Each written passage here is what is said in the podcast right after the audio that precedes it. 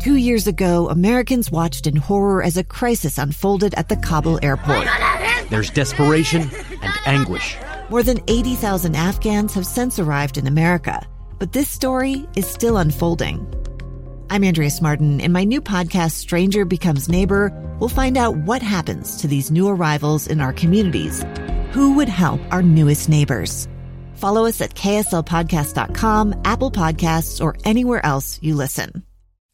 KSL's top stories on the coronavirus. I'm Maria Shilaos with your daily coronavirus update. Utah health officials reporting 2,152 new cases since yesterday. School aged children account for 429 of those.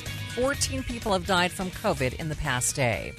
COVID 19 vaccines for children ages 5 to 11 are now approved. ABC News medical contributor Dr. John Brownstein, who is also a pediatrician and epidemiologist, says the data on the vaccine led federal regulators to unanimously approve it. The bar is very high for kids, and the data is incredibly compelling. There is clear evidence that the vaccines are safe and effective. I mean, we saw that they pr- provide incredible efficacy around uh, symptomatic disease 91%. Jenny Johnson with the Utah Department of Health Health tells Utah's Morning News that parents with concerns should talk with their child's doctor. You know, their child's doctor knows them well, they know their medical history, they can help answer their concerns.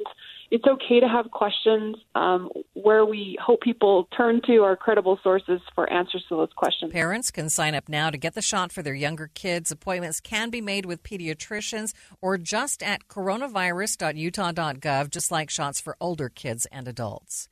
A group of Republican senators say that they are pushing back on the effort by the Biden administration to require COVID vaccines for workers at large companies. The proposed order from the president will be issued through OSHA and the Labor Department. It will require workers to get vaccinated or get tested weekly. Senator Marsha Blackburn of Tennessee says her constituents are not convinced. They do not want a one size fits all mandate that is going to adversely impact 80 million workers. Final details of the plan are expected to be released as early as this week. With your daily coronavirus update, I'm Maria Shilaos, KSL News Radio.